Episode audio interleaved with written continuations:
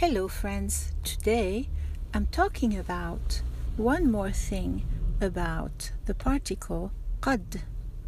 We saw it in a previous episode as denoting a pre past action, or what is called in English the pluperfect or the past perfect. Today we will see it as denoting a pre future action and that is the future perfect. For example, the sentence I had given as an example for past perfect was عندما وصلت إلى البيت كان زوجي قد طبخ العشاء. When I arrived home, my husband had cooked dinner. عندما وصلت إلى البيت كان زوجي قد طبخ العشاء. Remember, this was my favorite sentence ever. Imagine coming back home after a long day at work and finding that your husband had already cooked dinner. Well, now let's see how would this be as a future perfect. Let's say I'm talking about the future and let's say later this evening عندما أصل إلى البيت سيكون زوجي قد طبخ العشاء What does that mean? Let me say it again عندما أعود إلى البيت سيكون زوجي قد طبخ العشاء Did you get it? When I return home, my husband will have cooked dinner.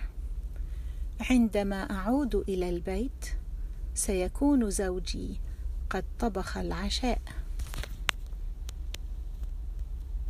Make sense? Here, when I say عندما أعود, I mean عندما سأعود إلى البيت. Right? So the sentence in a more complete form would be عندما سأعود إلى البيت سيكون زوجي قد طبخ العشاء عندما سأعود إلى البيت سيكون زوجي قد طبخ العشاء This remains my favorite sentence ما زالت هذه هي جملتي المفضلة لأن زوجي سيكون قد طبخ العشاء because my husband will have cooked dinner. Yay! Hope you like this episode. Share with your friends and continue learning. Bye, friends. Let's see now. I'll give you a couple of sentences and see if you can translate them into English. Let's start with sentence number one. الجملة الأولى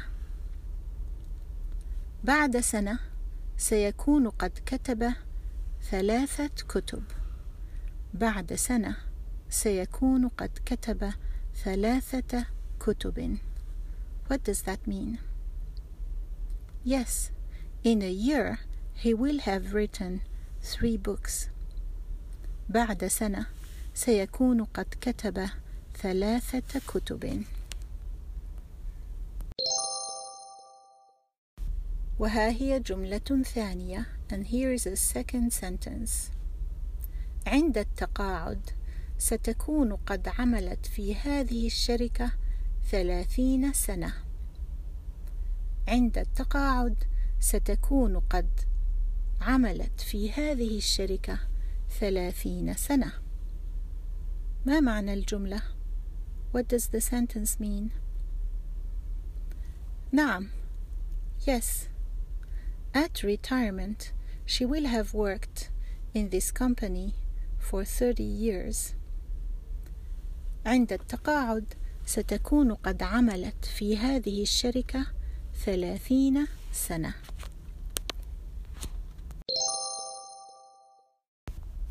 وها هي الجملة الثالثة. And here's the third sentence. عندما يخرجون للعشاء سيكونون قد أكملوا كل واجباتهم المدرسية.